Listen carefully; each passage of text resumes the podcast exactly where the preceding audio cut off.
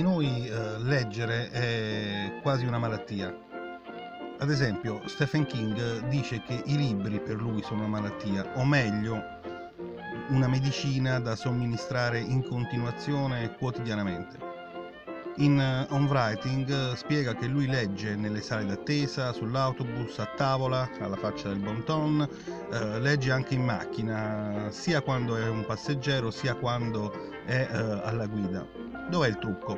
Dice che di tutti i libri che legge ogni anno, e sono veramente tanti, una gran parte sono audiolibri. Io ammetto, dico la verità, ci ho provato, ma non sono mai e poi mai riuscito a leggere un audiolibro. A parte gli scherzi, ascoltare un audiolibro non è la stessa cosa che leggere in prima persona, dobbiamo ammetterlo.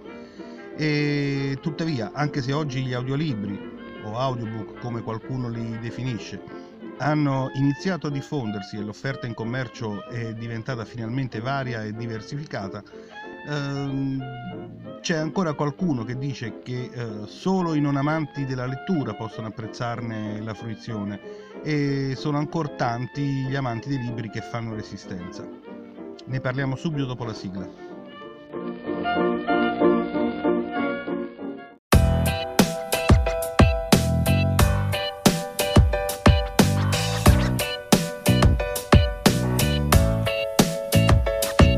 Punto fermo. Podcast di libri, cinema e curiosità. Benvenuti a questa nuova puntata e buon ascolto.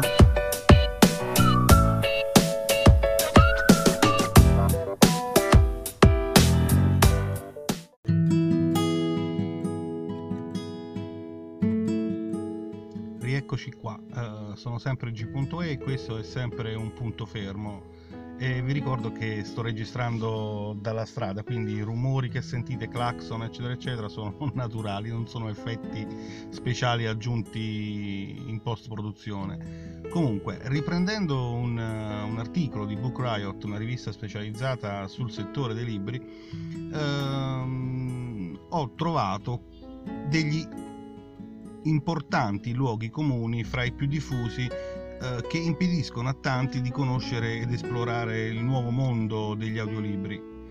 In alcuni casi sono d'accordo, in altri ho da dire la mia e eh, comunque vi faccio il solito elenco di questi punti andando a sfatarli uno per uno se ci riesco. Il primo punto degli ascoltatori e lettori di Book Riot è se non leggo mi perdo qualcosa non è assolutamente vero. In verità gli audiolibri non sono versioni ridotte, non sono adattamenti, eh, sono romanzi esattamente come quelli che trovate in libreria, semplicemente sono letti dalla voce di qualcuno. È un po' la stessa cosa di vedere una commedia a teatro o leggerne la sceneggiatura. Nel primo caso non perdete assolutamente niente, eh, giusto? Secondo punto che viene rimproverato agli audiobook o audiolibri per noi italofoni è che le voci dei narratori sono noiose. Anche qua eh, c'è da ridire che il tempo dei lettori noiosi o sconosciuti è finito. Oggi sono sempre più gli attori famosi, soprattutto di cinema, eh, anche di teatro, eh, ma anche autori di best seller. Noi abbiamo ad esempio eh, i romanzi scritti col personaggio di Ivani Sarka, letti da Alice Basso, sono letti in maniera professionale. Comunque, eh, attori di cinema e teatro, ma spesso anche gli stessi autori si prestano a queste narrazioni e qualcuno addirittura è diventato famoso principalmente per questo. Naturalmente potrà sempre capitare di ascoltare qualcuno incapace di leggere o noioso, ma eh, è un incidente di percorso, quindi non fate sì che questi incidenti di percorso vi fermino dallo scoprire un mondo che vale. Terzo punto, gli audiolibri sono per chi non ama leggere. In realtà no, già vi immaginate il lettore tipo di audiobook. Madri di famiglia con poco tempo a disposizione che vogliono però farsi belle con le amiche per le loro letture, oppure studenti che non hanno voglia di studiare, persone sempre di corsa che si spostano sui mezzi prestando mezzo orecchio a quello che sentono. Uh, quando si dice luoghi comuni, questi sono luoghi comuni, poi incontrare un lettore, sempre tra virgolette, di audiolibri è, trovate invece qualcuno che proprio grazie a questo formato riesce a leggere più di chiunque altro e cambiate idea. L'esempio che vi faccio è sempre Stephen King. Quarto punto, non c'è motivo di ascoltare un audiolibro eh, se posso leggere. Però questa è un'invenzione, un'invenzione che vi permette di leggere senza impegnare le mani e senza impegnare la vista uno dei motivi per dare una possibilità agli audiolibri è che potete ascoltarli mentre camminate, mentre correte, mentre cucinate, mentre stirate i panni anche una volta ogni quattro anni durante le Olimpiadi o facendo qualsiasi altra cosa. Eh, grazie a loro ogni attività che richiede l'uso delle mani e degli occhi, ma non dell'udito, diventa un possibile momento di lettura.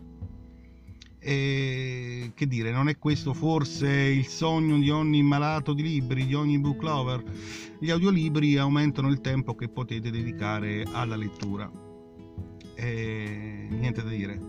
Quinto punto, gli audiolibri sono meno intimi dei romanzi classici. In questa affermazione c'è del vero e soprattutto è quell'affermazione che fanno le stesse persone che si sniffano le pagine invece di leggerle Forse gli audiolibri non sono pensati per essere letti eh, o ascoltati la sera prima di andare a dormire o eh, con calma in spiaggia, eh, ma pensate ad esempio alle biografie. Cosa c'è di più intimo che sentirsele leggere dalla voce dell'autore stesso? E poi diciamo la verità, un libro letto da Alice Basso che racconta le storie di Vani è una cosa di troppo bello. Sesto punto, la storia ascoltando è difficile da seguire. E su questo sono d'accordo al 50%. La prima volta che ascolterete un audiolibro vi sentirete disorientati, è sicuro, è naturale. Dovrete abituarvi ad avvicinare un'opera di narrativa con un senso diverso dalla vista e spesso è frustrante non poter fare salti avanti e indietro tra le pagine Tuttavia è sicuro che eh, se riuscite a seguire un podcast, spero per voi che riusciate a seguire un podcast o un reportage alla radio, potete seguire anche un audiolibro. Basta solo un po' di pratica, visto che certi libri sono più semplici da ascoltare di altri, vi tocca esercitarvi e sperimentare. Settimo punto, lo stesso che sparano contro gli ebook. Gli audiolibri sono costosi eh, siete sicuri? Eh, non è proprio così perché ogni biblioteca degna di questo nome dovrebbe avere e ha una vasta raccolta di titoli tra cui scegliere e se non è disponibile il romanzo che cercate eh, al 99% esiste la possibilità di farlo prestare da un'altra biblioteca e poi non lo dico però ovviamente c'è internet ci sono tanti siti tanti sitarelli che mettono a disposizione anche i libri più famosi in formato audiolibro. A parte Liber Liber che lo fa lecitamente ci sono tanti siti pirata non ve lo sto dicendo. Ottavo punto e forse, anzi, ottavo e ultimo punto perché non voglio andare a leggervene altri che sono deprimenti, è eh, amo la lettura amo la letteratura e questa non si sposa con gli audiolibri. Che cavolo stai dicendo, brutti topi? Eh, non abbiate paura, anche i grandi classici sono compatibili con gli audiolibri. Ad esempio, sentir letto da uh, un pannofino Harry Potter è un qualcosa di incommensurabile. Però per chi non può proprio rinunciare a prendere note, appunti, eccetera, eccetera, l'ascolto vi lascia le mani libere, quindi scrivere le vostre belle notarelle su un blocco, un quaderno non sarà difficile, soprattutto lascerete libere finalmente quelle povere pagine. Bon, che dire, vi aspetto fra un minuto, il tempo di una sigaretta.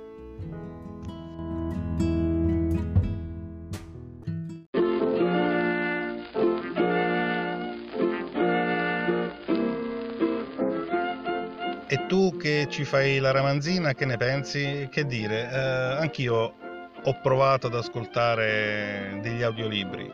Devo dire che non sono propriamente la mia passione, sono ancora legato agli occhi fin quando mi reggeranno. Comunque, il mio primo audiolibro fu letto, fu ascoltato alla radio. Uh, chi ascolta la radio, soprattutto in orario notturno, come capita a me per uh, vari motivi, eh, saprà bene che eh, c'è una trasmissione, o meglio ancora c'era all'epoca, oggi non sono così sicuro, eh, su Radio 3 eh, intitolata Il terzo anello. Eh, il sottotitolo della trasmissione era Ad alta voce.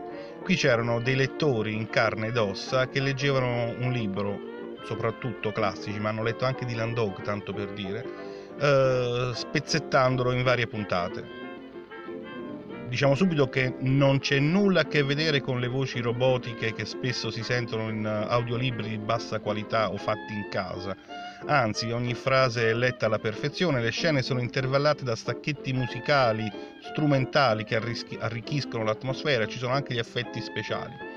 E, che dire, è un'esperienza davvero bella ed è soprattutto gratis eh, se volete provare, uh, non sono sicuro, ripeto, che la trasmissione vada ancora in onda, spero di sì per voi, ma uh, su Tech Rai o sul sito della Rai ancora sono disponibili da ascoltare e scaricare tutte le varie puntate e la cosa bella è che sono state private dagli intermezzi musicali.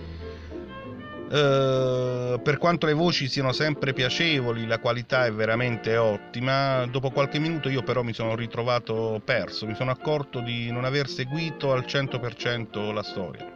Per quanto mi riguarda, uh, chi riesce a seguire gli audiolibri ha tutta la mia invidia. Uh, purtroppo in questo caso Mm, sono, non ho uh, concentrazione, ho una scarsa concentrazione che mi impone di seguire le curve di una strada o la storia narrata di un audiolibro, non riesco a farle contemporaneamente, non sono multitasking in questo caso.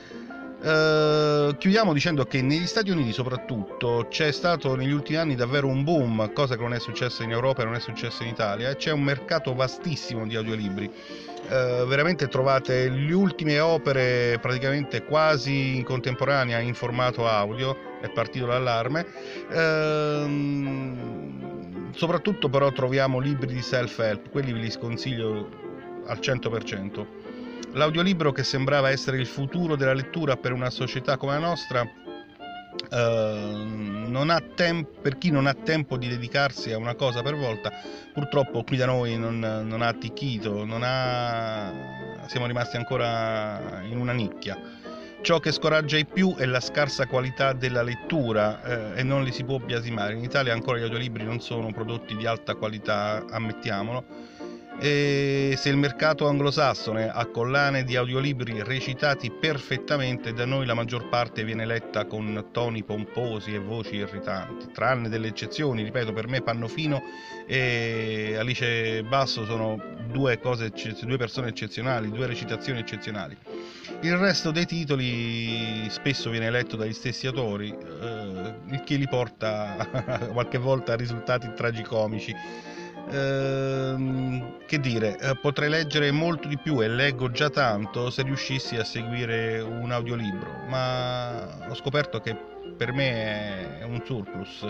Eh, nonostante io compio numerosi viaggi, lunghi tragitti in automobile, eccetera, eccetera, non riesco a rinunciare alla lettura, quella fatta con gli occhi. Eh, tuttavia, mm, gli audiolibri ho visto parlando con amici nel gruppo e colleghi eh, sono davvero una manna dal cielo per chi ha problemi di vista, per chi sforza troppo gli occhi al lavoro e la sera vuole rilassarsi eh, e riposarsi, eh, sono una manna dal cielo per chi deve stirare i panni, ripeto ancora.